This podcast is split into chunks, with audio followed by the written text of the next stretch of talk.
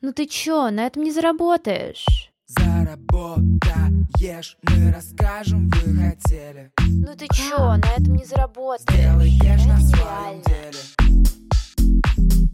Ты цени свою работу, отдыхая по субботам Как?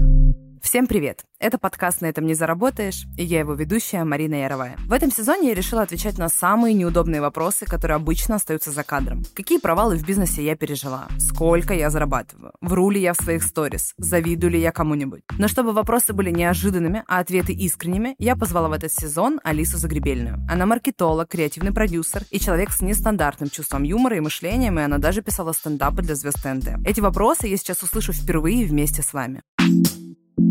Всем привет, привет, Марина. Рада тебя снова видеть, рада, что вы меня слышите. Сегодня у нас очень непростая тема. Я не говорила о ней Марине, только намекнула, и она уже сказала слово «исповедь». Поэтому сейчас приглушаем свет, наливаем себе, можно кофе, можно чего-то покрепче и слушаем. Алиса, так как я уже хоть чуть-чуть знаю, что это будет за тема, то, ребят, скорее всего, наливайте себе прям коньяк сразу. Ну, тогда вот, что мать велела. Давайте. Так вот, мы поговорим о том, на самом деле, это мой страх, но я думаю, что это страх многих. Когда мы начинаем только выходить э, экспертами в блогинг, э, начинаем давать консультации, и вот тут вот мы, когда уже начинаем обучать хоть какие-нибудь курсы, мастер-майнды, ну, где собирается больше двух человек, есть огромный страх недовольных клиентов. Ну, как это вот самое страшное в моей голове, я расскажу, что я, у меня покупает какое-то количество людей, я завожу их в чат, и в какой-то определенный момент я просыпаюсь утром, а у меня тысяча сообщений из-за того, что какой-то один человек что-то написал, его подхватили и просто разорвали меня как чайки на мелкие кусочки, и мне страшно туда выходить, и я уезжаю в Канаду и меняю себе внешность, паспорт, и все, и не возвращаюсь. Слушай, мне понравилась идея уехать в Канаду. Чтобы уехать в Канаду, для этого нужно сначала получить сотни негативных сообщений, правильно? Мне достаточно одного. Я тебе больше скажу, я вот реально, мне кажется, иногда мой тормоз в развитии именно на большее количество число продавать, потому что мне кажется, что, ну, как будто вдруг это неизбежно. А расскажи, был ли у тебя такой опыт и, может быть, даже какие-то интересные, пикантные истории нам расскажешь? И как это вообще пережить эксперту, когда пришел недовольный клиент? Не просто недовольный отзыв от человека, а когда он это на все еще расшаривает, может быть, какую-то сторьку мерзкую пакостную сделает, может быть, другим расскажет, может, сабантуйчик какой-то соберет. Так, ну, по правилам первый вовлекающий сторис, я должна в самом начале этого подкаста, этого выпуска сказать вам, ребята, то, что я сегодня расскажу, я не рассказывала вообще никому и хранила в себе два года. И вот, по сути, в моей голове это сейчас выглядит так, как будто бы пришла к батюшке и сказала, отпустите, пожалуйста, мои грехи. Я еще и внешне так выгляжу, так что давай, рассказывай, дочь моя. Очень страшно. Ладно, ну давай начнем с того, что, во-первых, естественно, недовольные клиенты были. Я не верю в истории, когда люди обучают на большие массы, а у меня только на флагманском продукте, который стоит там больше 120 тысяч рублей, прошло больше 2200 человек, и, естественно, есть процент недовольных. Он, слава богу, очень маленький. Ну, то есть это, это даже не один процент, это 0,0 сотых и так далее. Но, конечно, они есть. Конечно, есть возвраты. И вообще, в целом, я прямо рекомендую и советую закладывать всегда какой-то процент, хотя бы 5% от общей суммы запуска, от общей суммы продаж именно на возвраты. Потому что это нормально, что они бывают, более того, на больших курсах, на массовых, именно блогерских курсах, как правило, в самом минимуме это 10% возврата. У нас, как правило, на потоках эта цифра примерно 0,5. Вот это прям, честное слово, клянусь, ей-богу, так и есть.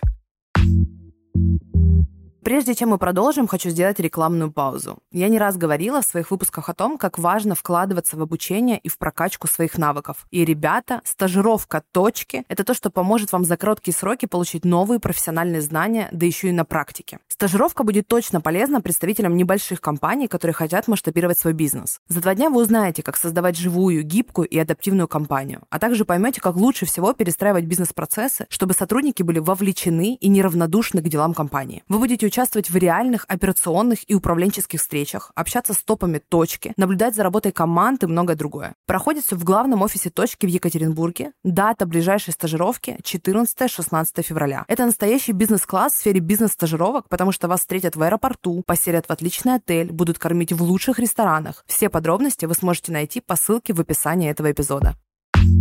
Слушай, Марин, а вот это именно на твоих так? Или ты вот это реальная информация такая, что у всех есть возвраты? Ну, то есть я должна, грубо говоря, полностью рассчитывать, что когда-нибудь у меня возвраты точно будут, если я пойду в масштаб. Когда-то у тебя точно будут недовольные клиенты, и когда-то у тебя точно будут возвраты. Более того, если у тебя вообще нет за весь твой опыт недовольных клиентов, то это прям негативный звоночек. Это говорит о том, что ты явно не в масштабе, что ты продаешься на очень маленькую аудиторию, что ты можешь сильно больше, что ты продаешься только на самых супер лояльных и горячих, и огромный процент аудитории ты не охватываешь вообще. Так что это абсолютно нормально, особенно когда ты работаешь там в своей нише не полгода, не несколько месяцев, а более там трех лет, пяти лет и так далее. Ну, у меня так и есть. Это моя огромная проблема. Ты как будто бы хочешь заплакать сейчас. Так и есть.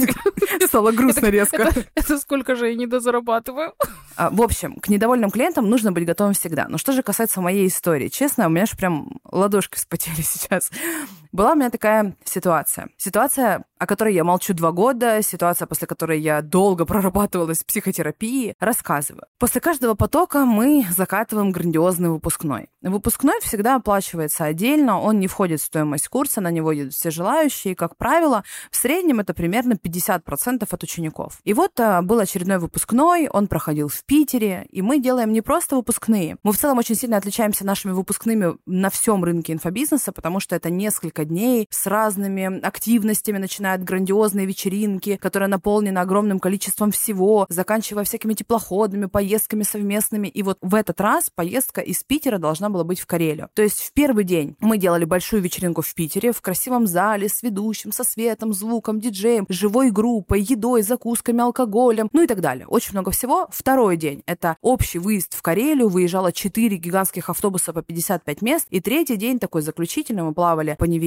на теплоходах и прощались, целовались, обнимались и фотографировались. И вот у нас проходит первый день выпускного, у нас больше 200 человек, проходит грандиозно, великолепно, очень круто. Вот на этом выпускном есть все, естественно, фотографы, видеографы, торты, ну вот полностью укомплектованный праздник, считайте, знаете, как свадьба. Сметы всегда грандиозные, и напомню еще раз, что на это все деньги сдаются отдельно. Деньги не глобальные. Я не помню, как это было именно в выпускном Санкт-Петербурга, но в среднем это примерно там 18 тысяч рублей, а на тот момент, возможно, это было подешевле, то есть, может быть, где-то 15 тысяч, примерно так. Но я сейчас просто прикидываю. Это включена Карелия 18 тысяч? Все включено, Ничего да. себе. На самом деле, давайте, чтобы было максимально честно, сам выпускной, вот именно вечеринку, стоит сделать гораздо дороже, чем организовать куда-то поездку. Объясню почему. Потому что стоимость выпускного — это всегда аренда зала, аренда света, аренда звука. Это один из лучших ведущих России, это один из лучших диджеев, фотографов, видеографов России, прям титулованный, номинированный. Это постоянные расходы, да, плюс это переменная часть в плане еды. Еда на одного человека стоит в среднем сейчас 5-5,5 тысяч. Это алкоголь, это пробковый сбор, это аренда самого помещения, да, ну то есть там очень много затрат, которые выходят в несколько миллионов. А что же касается Карелии, то на самом деле здесь все не так сложно, как и теплоход. То есть Карелия это по сути аренда четырех автобусов, а четыре автобуса в аренду на весь день не стоит очень дорого. Ну то есть это примерно в среднем 1070 за один автобус. Плюс это само посещение там парка главного, их несколько остановок, где ты по сути ничего не платишь, и еще один оплаченный обед. Но вот мы и переходим к самой сложности. В Карелии, к сожалению, нет гигантских ресторанов, а напомню, 200 с чем-то человек, которые едут совместно, и вместить на один обед сразу 200 человек практически невозможно. Мы обзвонили, объездили всю Карелию вдоль и поперек и не нашли ни одного ресторана, который согласился нас принять. Более того, мы не можем попасть в очень luxury рестораны, потому что чек сразу очень сильно вырастает. И мы решаем справиться так. У нас вот есть такой выход, что мы находим одну очень милую, неплохую столовую по пути, чтобы не тратить много времени, которая вмещает в себя там 55 человек. И вот по очереди каждый автобус заезжает в эту столовую, ест там и уезжает дальше. И мы встречаемся в едином парке, который называется Русский Аллы. Это главный парк Карелии, очень красивый, мраморный каньон, все дела. Гуляем там, фоткаемся совместно и уезжаем обратно. По пути заезжаем еще на несколько локаций. Таким образом, ну, мы как бы немного смотрим Карелию. Безусловно, давайте так, Карелия была много раз, я считаю, что это один из прекраснейших регионов России, и туда вообще стоит приехать на хотя бы 4 дня, может быть, и на неделю. Я туда приезжаю очень часто. И, конечно, посетить ее на несколько часов, но это просто кощунство какое-то. Но это вот такой был выход. И, в общем, вот мы выезжаем, едем на четырех разных автобусов. Я и организаторы едут в автобусе, естественно, не со всеми, потому что их четыре, да, вот в какой-то, в какую-то группу я попала, и вот вместе с ними еду. И в чате мы начинаем спрашивать, выбирайте, пожалуйста, кто что хочет себе на обед в этой столовой по пути, и кто-то выбирает себе борщ.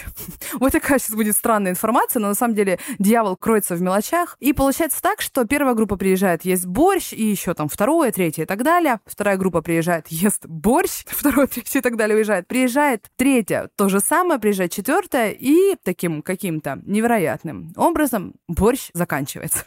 И столовая... Хотя, казалось бы, всего лишь 150 человек поели. Ну-ну. И столовая, не согласовывая с нами, предлагает этому автобусу финскую уху вместо борща. Да как они могли? Это Я- что, с рыбой? Это с лососиком. На самом деле классный суп, но часть людей из этого конкретного четвертого автобуса хотела борщ. И борщ они не получили. И они посчитали, что это мы их обманули, что вот так мы плохо с ними поступили, что мы с ними это не согласовали. И на самом деле так оно и есть. Это полностью наша ответственность. То есть нам это нужно было проконтролировать со столовой, если бы мы об этом знали. Да? Понятно, что вот такие случились обстоятельства. Мы этого не знали. Столовая нас не поставила в известность. Мы уже уехали в этот момент давным-давно. Но это в любом случае наша ответственность, потому что мы являемся организаторами этого путешествия. И вот мы приезжаем в парк, и этому четвертому автобусу кажется, что части, не всему автобусу, части людей, примерно это где-то 7-8 человек, что очень мало времени в Рускеале. То есть критично мало. И они начинают говорить о том, что это все происходит в чате. Я начинаю это читать в чате, что вот мы там приехали, сделали общие фотографии. Это все для того, чтобы Марина дальше продавала свои курсы. А мы в итоге не погуляли. И вообще мы очень мало увидели в этом парке. В целом время у всех было примерно одинаковое. То есть это где-то полтора часа общей прогулки. Куда угодно идите, смотрите. И полчаса вот мы провели вместе все в парке. Мы уезжаем обратно, едем, едем. Проходит примерно три часа в дороге. Я понимаю, что у меня очень сильно поднимается температура, и я начинаю заболевать. Я в целом себя уже не очень хорошо чувствовала. У меня, кстати, к слову, так всегда организм реагирует, когда что-то идет не так. То есть, когда я встречаюсь с каким-то негативом, не выговариваю его, да, оставляю его в себе, у меня сразу бьет это в горло, в нос, мгновенно. Мы приезжаем, я открываю чат, понимаю, что сообщений очень много, а в основном это как раз вот 8 человек одной группы пишут мне хейт о том, что это вообще нечестно, они скидывали деньги, Карелию они не увидели, они хотят прийти ко мне в номер и поговорить. И вот я с температурой 39,5 захожу в номер, и заходит ко мне 8 человек из этой группы, которые начинают мне рассказывать о том, что я украла у них мечту, о том, что они всю жизнь жили и мечтали попасть в Карелию, о том, что они приехали вообще на этот выпускной ради Карелии, а я, ну, вот так вот отвратительно поступила, они рассчитывали на борщ, там была уха, это отвратительная организация, я их не предупредила, и вообще, что за дела, возвращать деньги. А, к слову, вся эта группа — это питерские девушки, ну, в среднем примерно там 35-40 лет, А сколько находится Питер от Карелии, Карелия от Питера? Ну, это примерно три часа езды, если мы Если ты живешь в Питере и мечтаешь о Карелии, и попал туда только из-за курса фотографа, может быть, это не настоящая твоя мечта? Не могу судить. А я могу. Это ж не моя ситуация. Я могу судить. Ну, в общем, и вот я стою, знаете, чувствую себя просто омерзительно в этой ситуации. То есть э, 39,5.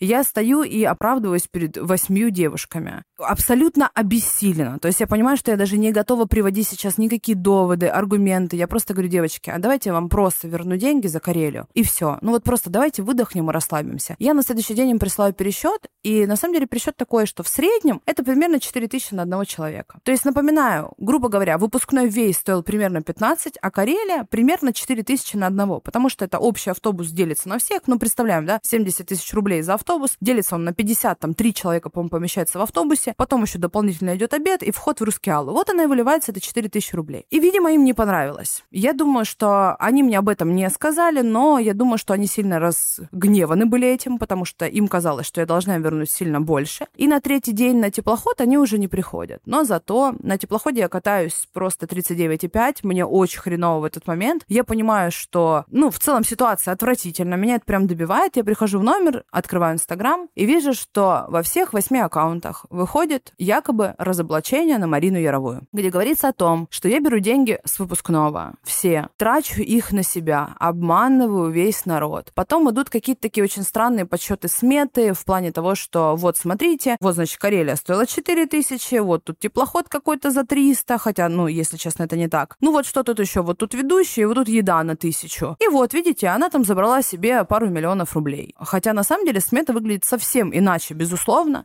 И я думаю, что те люди, которые организовывали себе когда-то что-то, прекрасно понимают, что туда входит. Но это выходит по всем инстаграмам, это прям сторител, там, сторис на 20, о том, что я свою свиту на эти деньги вожу потом на Мальдивы. есть свита? Ну, оказывается, да. Оказывается, у меня есть свита.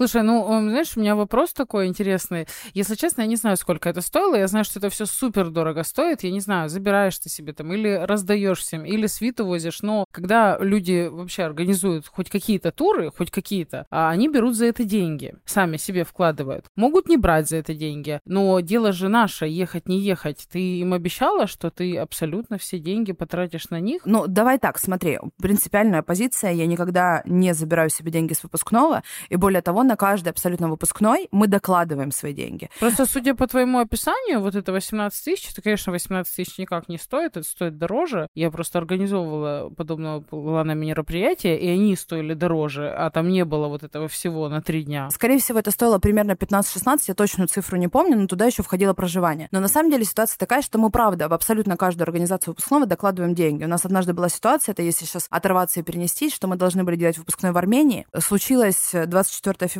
а выпускной у нас должен был быть 3 марта. И в Армению очень многие рейсы отменились, а люди сдали деньги, и мы никак не могли улететь. Но при этом у Армении по договору не было никакого форс-мажора, и они не возвращали нам ничего. И мы просто полтора миллиона из своего кармана вытаскивали и раздавали людям. Потому что это прежде всего наша ответственность, это наша позиция. Поэтому мы никогда деньги в свой карман не кладем. Мы, правда, их добавляем. Это, кстати, на будущее классный урок был мне, и вот все последние несколько лет, что я делаю выпускные, я всегда максимально прозрачно всем показываю смету, и при любом запросе я говорю, вот смотрите, пожалуйста, смета открыта, пожалуйста, рассматривайте ее как можете. Слушай, Марин, вот эта ситуация, на самом деле, будет и уроком, и она такая вдохновляющая, но хотелось бы узнать, а как вот пережить этот момент, когда приходит либо разоблачение на тебя? Ну, на самом деле, у меня это реально страшный сон, что что-то напишут, что-то скажут, и я вроде бы понимаю, что, ну, по-любому когда-нибудь это случится, потому что это не может быть хорошее для всех. Но как это все пережить? Как принять эту ситуацию? Ну вот смотри, четыре дня после я лежала в Питере с 39,5. Мне было жутко хреново, и я думаю, что если бы я тогда не болела, то я бы выложила бы и ответные сторис, и у меня, знаешь, было внутреннее такое чувство несправедливости. Я прям плакала, мне было жутко плохо. Ну, то есть я понимала, что это настолько было нечестно, я настолько испытывала вот это, ну, так и называется, да, несправедливость. И меня прям разрывало. Но из-за того, что у меня вообще не было сил, я понимала, что я ничего с этим не могу сделать. И я заскринила абсолютно все сторис, мы сделали все записи экранов, отправили до судебку. Мы решили, что мы будем решать все это в юридическом поле, в юридическом пространстве, но судебка не была получена, и в какой-то момент я это просто отпустила. Ну, то есть она провисела на почте где-то месяц, и я такая, да и бог с ним. Ну, значит, на совести останется. Причем, кстати, здесь стоит отметить, я это не рассказала в начале, что это ученицы, которые прям были охренительным кейсом. Они сделали потрясающий результат. У них просто было у всех X2, X3 на курсе. У них были, вау, какие результаты. Мы планировали их приглашать к нам на продающие вебинары, оплачивать им всю тут поездку для того, чтобы они просто побыли с нами, потому что у них реально были клевые результаты на курсе. Ну, вот так получилось. На самом деле, после этого я это, ну, долго переживала в себе. Я походила в терапию. Я поняла, что каждый на самом деле хочет получить свой результат, и он всегда очень разный, и ты не можешь нравиться всем. И если мое чувство вины, оно навязанное, а не реальное, то хер бы на него. Знаешь, что зачем оно мне нужно, зачем мне разрушать свой организм, зачем мне эта аутоагрессия, если это нереальная ситуация. То есть я в ней права, я в ней поступила честно, а все остальное, ну, это не мое. Ну, то есть это зачем-то им нужно было, пускай они проживают собственную историю. Там же какой-то зачинчик по-любому был. Да, я даже знаю, кто это. Но вот, собственно, именно на эту девушку и отправлялась до судебной претензия. Это лидерские качества, знаете. Хвалю. Слушай, ну, была яркая история. На самом деле, где-то мне хотелось тебя обнять, э, честно, потому что это очень глубоко. Даже не в наших стилях, никакого тут стендапа, блин. Вот, но хотелось бы сказать, чтобы ты дала какое-то напутствие очень классное. Ты меня мотивируешь, а значит, ты мотивируешь всех. Я уверена. Напутствие, чтобы именно мы не боялись, не боялись, что будет негативный опыт именно продаж, продаж, как не бояться и вообще. Ну, давайте так, правило номер один, оно всегда будет.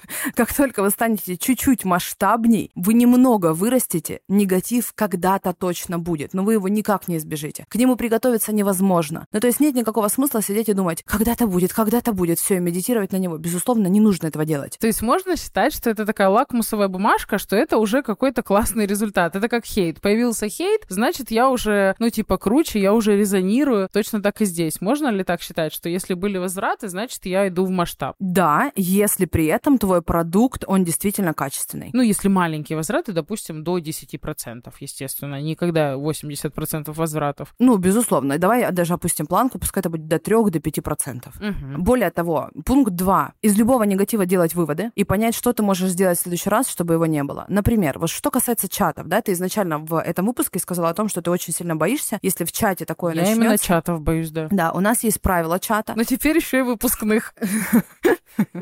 Спасибо за новую фобию.